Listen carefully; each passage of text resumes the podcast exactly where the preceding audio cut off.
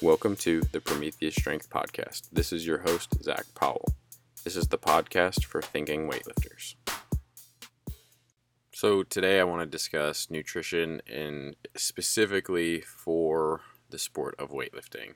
Now, I'm just going to begin by saying that if you're trying to use a nutritional strategy or intervention to treat a medical um, medical condition, this is not a podcast for you. I am not a medical do- doctor, so please talk to your physician or a registered dietitian, a qualified professional to treat any disease or medical condition with nutrition. Everything else I discuss, it's going to revolve around performance and fitting nutrition into one's lifestyle and weightlifting.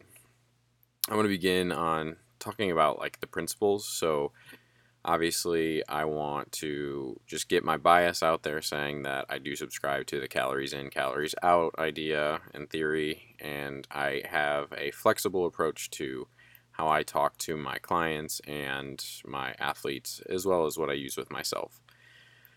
With that out of the way, I want to discuss the macronutrients, um, beginning with recommendations for that. Um, so protein being the most important of of the the three here that I want to discuss, and you know most of you already probably consume protein or consume enough of it, and so I don't need to like sell you on eating the right amount. With that being said, we all weigh ourselves in kilograms here, so a general recommendation I would give to people is being in the 2.0 to 2.4 grams per kilograms per day range with that being coming from you know lean meats to make sure we're not over consuming uh, other other nutrients and I lean sources I should say not lean meats but lean sources to make sure that we're not getting other macronutrients and calories being well out of the range that we want to be in for the day carbohydrates. Um, a lot of times, I think people get too caught up into the right amounts when it's not practical, and I'll, I'll get to what that means. But still, making sure that our carbohydrate sources mainly come from whole foods. Um, you know, 80 to 90% coming from whole foods. And this is more on the side of making sure we're getting enough micronutrients. With the rise of flexible dieting or if it fits your macros, I did, even myself, fall in the trap of all that matters is if you hit your macronutrients and your calories for the day and you're not eating like a ton of micronutrients. It was not intentional. I don't believe a lot of people do, you know, skip out on micronutrients in, intentionally. But with that being said, when we're prioritizing carbs in our diet, we want to make sure that those are rich in micronutrients. So fruits, vegetables, whole grains, um, because the phytonutrients are super important to one's performance. Not as much as macronutrients, but still we can kill bird two birds with one stone by making sure that we're eating whole food sources and eating plenty of nutrient rich foods through our carbohydrate sources.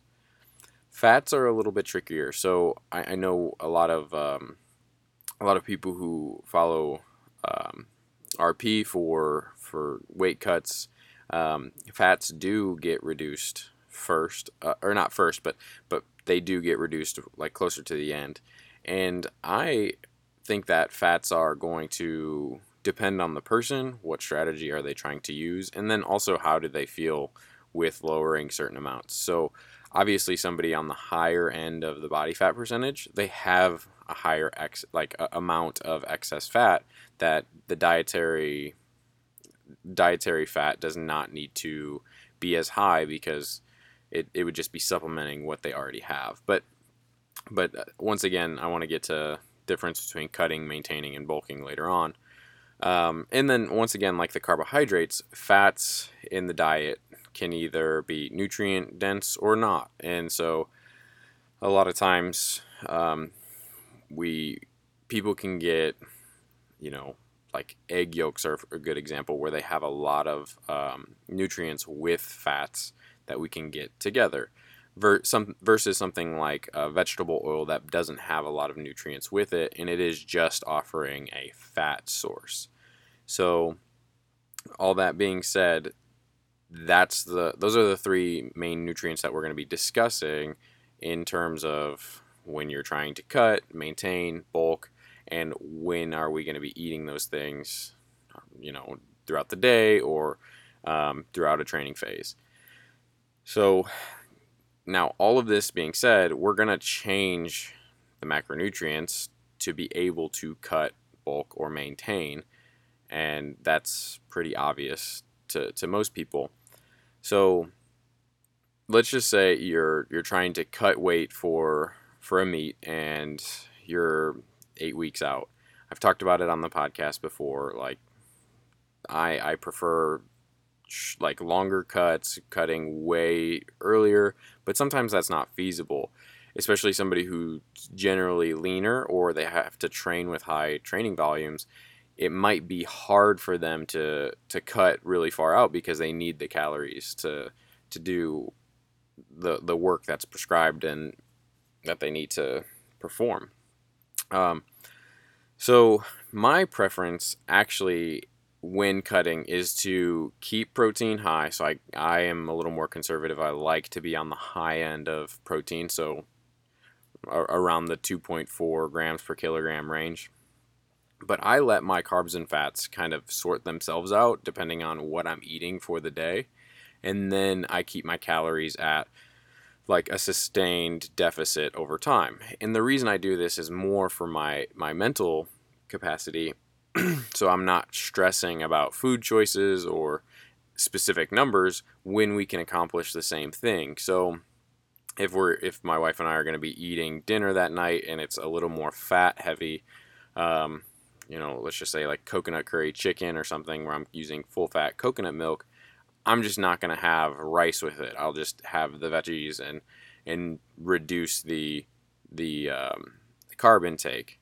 The next day it might be a, a sandwich so for dinner and we might I might cut back on the fats. So I really just let the those things um, eat like work themselves out while keeping my protein and calories at a, a maintained level.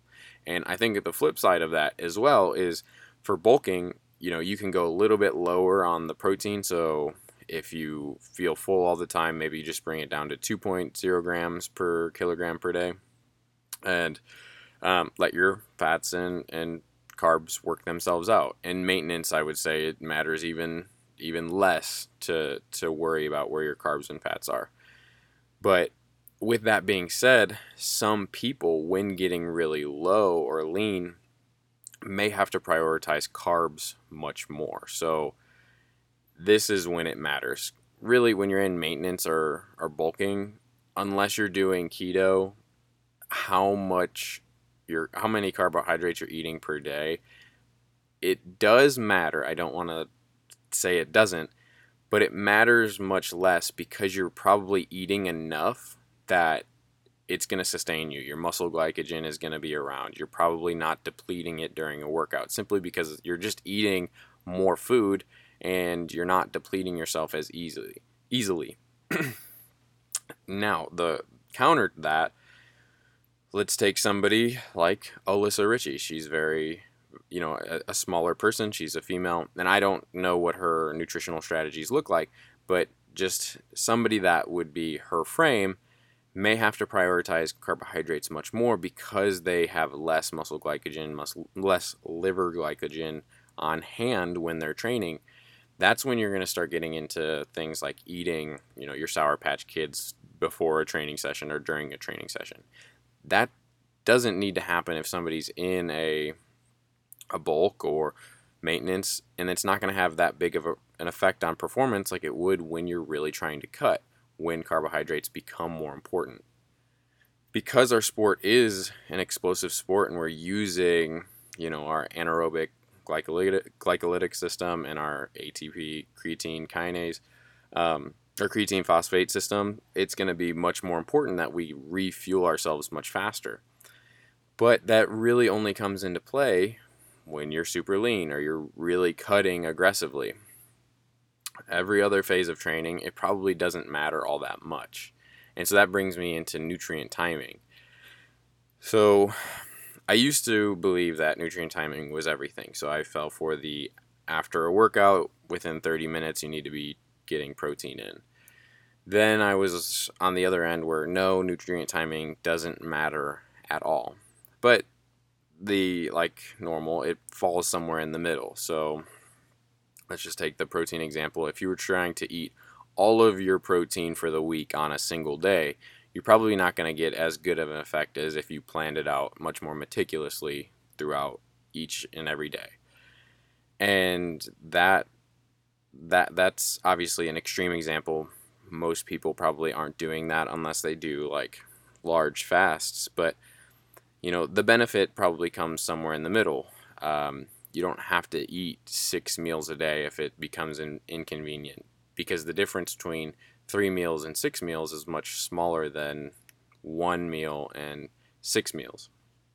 Same goes for carbohydrates and fats. So it's really centered around one's performance for carbohydrates and fats. You're probably not going to want a high fat meal before you work out. Like, you're not going to want to drizzle olive oil on your chicken breast 30 seconds before you take a maximal attempt. So that's where a lot of the the recommendations to spread your fat out like before like early in the morning if you're training late at night or after you're training that's where I think it becomes more important than just the like anabolic effects and stuff that people talk about with fat and, and nutrient timing because it's just going to be very uncomfortable to consume a lot of fat if you're not used to that before a, a training session carbohydrates. When you're leaner, nutrient timing is going to matter more because you may have depleted your glycogen storages. And so, right before a training session, it might be a good idea to have a high carbohydrate meal. With that being said, lower fiber is probably going to be beneficial because fiber slows down digestion, which is great for health, it's great for body composition changes. Not so much good for digestion during a training session. Now, there's caveats to that as well. Eating something like an apple that has, you know, simple sugars as well as complex carbohydrates and fiber is probably going to su- sustain digestion long term. You're not going to have a lot of GI upset from eating like eating an apple before training. On the flip side, if you were to eat something that's extremely, extremely like filling and satiating, um, and high in fiber before a training session, like a salad. If you're not used to that, that may cause some GI upset, but it really depends on are you used to it? Is this in a training cycle that, you know, the volume isn't super high and the intensity is low? Maybe it's extremely general. Um, it, it's going to depend. And that's where working with somebody or making sure that you are working with yourself and being observant to say, hey, I don't really get a lot of GI upset, so I can eat, you know, high fiber meals right before training, or maybe I need to no high fiber before two hours before training. So when people say nutrient timing does matter, it does, but much less than making sure, like we talked about in the beginning, like are your calories taken, um, uh, like are you eating the appropriate amount of calories for your goals? Are you eating the right amount of protein for your goals? And then are you making sure that you're eating, you know, like whole foods a majority of the time and taking care of your micronutrients? Meal timing comes after that, making sure that you're you're not affecting your performance by not eating things that sit well with you. Um, I've been obviously in gyms and training for a large part of my life, like I talked about in my episode of my story. Um, so I've seen a lot, and I want to talk about the limitations and how to use those strategies during like a weightlifting phase. So keto is obviously very big right now, and that is trying to reduce carbohydrates as much as possible, um, just like the carnivore diet. And you know, I've, I've I've seen people. There are some people who perform well with it. You know, who's to say that that might be the best for them but i really want to discuss the how do you use that without affecting your performance too much and then also like the reality is we're humans you know people have preferences, and maybe that strategy is a really good one for somebody trying to lose weight and they also love weightlifting. I'm not going to try and convince them to eat carbohydrates because it's going to affect their weightlifting performance if it's a better strategy for them to lose weight if they're obese. Um, so, you know, we've got to pick our battles here on this one. So, with keto, the big thing that I've seen with people who take it on, they change the quality of their diet quite dramatically. And the thing about going from, uh, you know, traditional Western diet and to a ketogenic diet is you're reducing your processed food intake dramatically, which is a good thing. but with that comes a reduction in um, electrolyte like balance. So, you know, you're you're not eating thing, as much sodium, um, potassium, because unless you're intentionally salting your food, which you should be if you go on keto, you're probably going to have a much larger imbalance in your electrolytes, especially if you train somewhere where you're sweating a lot. And most of us are, whether we're in um, garages or maybe a, a gym that's not held at a super cool temperature. And that's going to affect your training a lot. So, making sure you're having an electrolyte drink um, during your training, after your training, you're staying hydrated. Um, understand that your your glycogen is going to basically be depleted most of the time. Uh, this is all in reference to what people call the keto flu. So, making sure that with this, you are being on top of your micronutrients much more because you're not eating as large of a variety of food. Um, and unless unless you do a modified ketogenic diet where you are getting a lot of fats from things like avocados that do have carbohydrates in them, but they are um, going to offer many different uh, micronutrients as well. So just be mindful of your electrolytes, like I said, and your micronutrients with that. Paleo, same thing. Um, when you reduce your your sodium intake from not eating as much, um, eating as much uh, uh, processed foods, you're gonna want to just be on top of your your micronutrient game. And paleo tends to reduce a lot of grains and wheat. So if you are going that route, or and fruit too, depending on the the style of paleo you go, just make sure you're getting plenty plenty of uh, variety in your diet where you can, and uh, you know like you're you're working on your electrolyte imbalance. And I, I know that I'm stressing that point a lot, but we sweat during training, and if you don't salt your food, um, you know, a lot of people see tons of negative effects when they first start, and just making sure you're being aware of how you respond to those those diets and how your training responds as well. Um, intermittent fasting. This is going to be where meal timing plays a, a role too. Some people like to train fasted. There's obviously nothing wrong with that if your performance doesn't suffer. Fortunately, if you're in a phase where you're working on power development or you're not doing a ton of volume, that may not be a big issue. But I do know training hungry is very uncomfortable. So maybe if you schedule your training during your your feeding window, that may be beneficial to your training. Um, but if it doesn't work within, you know, making sure that you uh, are calorie controlled and you're trying to cut and you train in the morning but you like eating at night, you just have to understand that maybe you load your calories later to be fed for the morning. Um, it's it's about working within the confines of your limitations. Your training isn't suffering too much. Um, but I think that I want to discuss an idea where we get so caught up in our performance, and, and we should. I mean, obviously, we're here to be weightlifter or to discuss weightlifting. Um, but understand that like sometimes people have goals that are larger than than weightlifting itself. So yes, maybe your performance takes a toll in the short term, but if you can get to a healthier body weight or maintain a better relationship with food or or many different goals, weightlifting can take a back seat to that and your as long as you understand that your performance may be reduced in the short term and you know you learn to manage those things and those diets do help you mentally then great. We're gonna we're gonna make sure that we we work within those confines. Um, veganism is is another vegan diets are going to be a good example of that too right? If somebody has a big like a strong um, sense of morality around their diet especially when it comes to being a vegan you know, you're going to have to make sure that you're eating a, a, great amount of protein throughout the day, even more than the 2.4 grams per kilograms, just to be safe, so that you are getting all of the amino acids that that you need, all of your essential amino acids. And you know that's great, but just understand that there's limitations with that.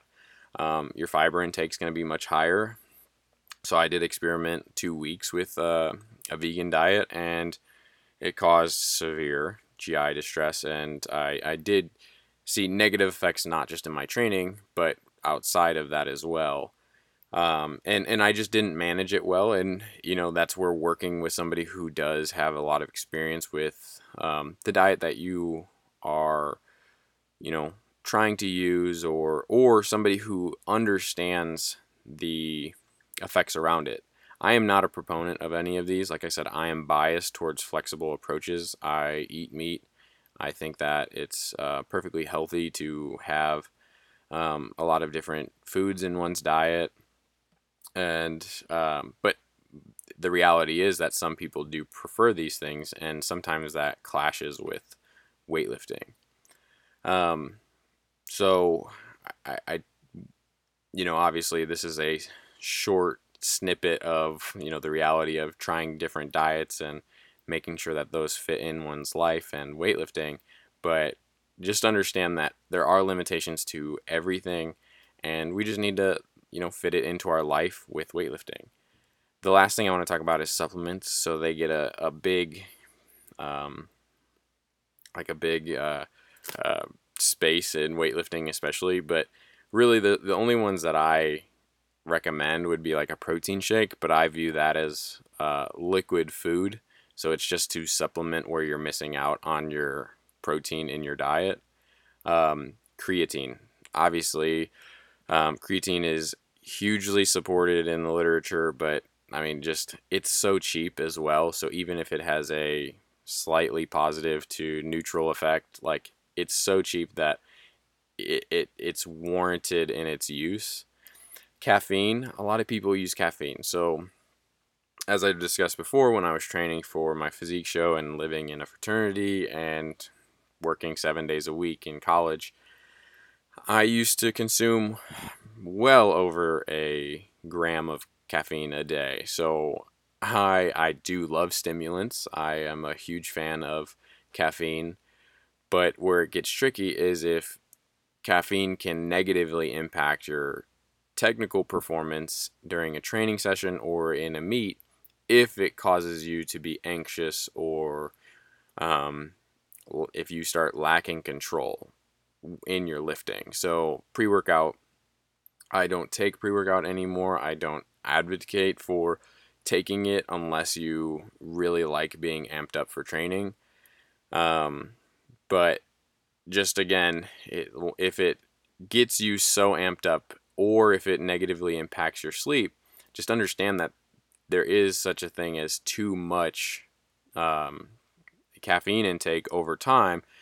Not because I think it will negatively impact your health per se, but that maybe you're overusing it and if you were a little bit more calm or able to to have a little more control over your body while you're training or um, you know, or makes you sleep better, just know that caffeine can have a negative effect as well as a large positive one. Like I said, I love caffeine. I I would drink it if it didn't have or I would drink, you know, copious amounts if I if I didn't think about those other effects and you know, it can be a benefit if you are tired for the day and you want to take some caffeine to really boost your performance because you feel sluggish and slow. Caffeine is great for that purpose. Like I think that go ahead, take it. You, you're taking it at noon and you are getting ready for a 2 p.m. training session and you don't have to worry about your sleep and you know you're just trying to get amped up and have some fun during training like yeah it's it's perfectly awesome to take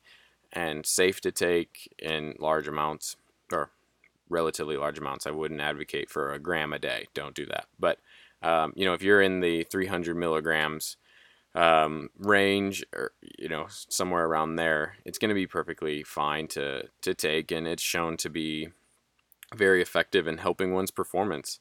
So um, you know like i said before it's it's about what's optimal in the big picture you know don't lose the forest through the trees with any of these things. Um, you know the big rocks here are going to be your calorie intake to be matched up with your goals and then making sure you're consuming enough protein and then being consistent over time. Because if you if you worry too much about the little things and you're losing okay i want to be progressing i want to build muscle i want to get stronger and over time i need to be eating in a calorie surplus but here and there you're dieting or you're not eating enough protein and you know it's really affecting your performance when you're eating a big mac right before training you know we want to be consistent we want to make sure that we understand that it's never one thing in isolation. It's the little things that add up over time, years, you know, um, decades that really are going to aid our performance in the long run. And taking care of those big rocks and fitting it within your life. Um, you know, understanding that, hey, maybe it's a protein shake right before training because I, I'm I'm hungry, but I need to still be dieting, like to make weight. So I'm just gonna have a protein shake with a half a banana before training or if I'm bulking, hey, maybe I need to make sure that I'm eating, you know, foods that taste really good at night to make sure that I'm increasing my calories even though I'm not that hungry. So, you know, it, it's easy to say blank is optimal for X goal. But reality is, we all have different situations. We all have different, um, you know, schedules, and we all have different demands just to progress uh, in training and so our nutrition should match up to that. Um, but that's pretty much how I feel about nutrition. I know that's like a weak statement to say it depends all the time, but in reality, I, I, I can't give any hard like judgments on things because in my experience, it really does depend. I've used different strategies for myself to get the same results.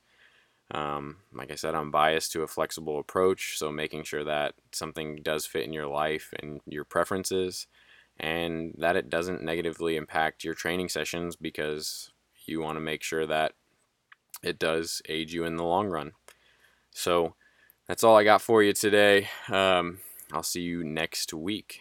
Once again, you can find me at zach.powell on Instagram, and you can. Uh, leave me a rating and review on whatever podcast platform that you listen to. That really helps other people find this and for me to get feedback on what you guys want to hear more of.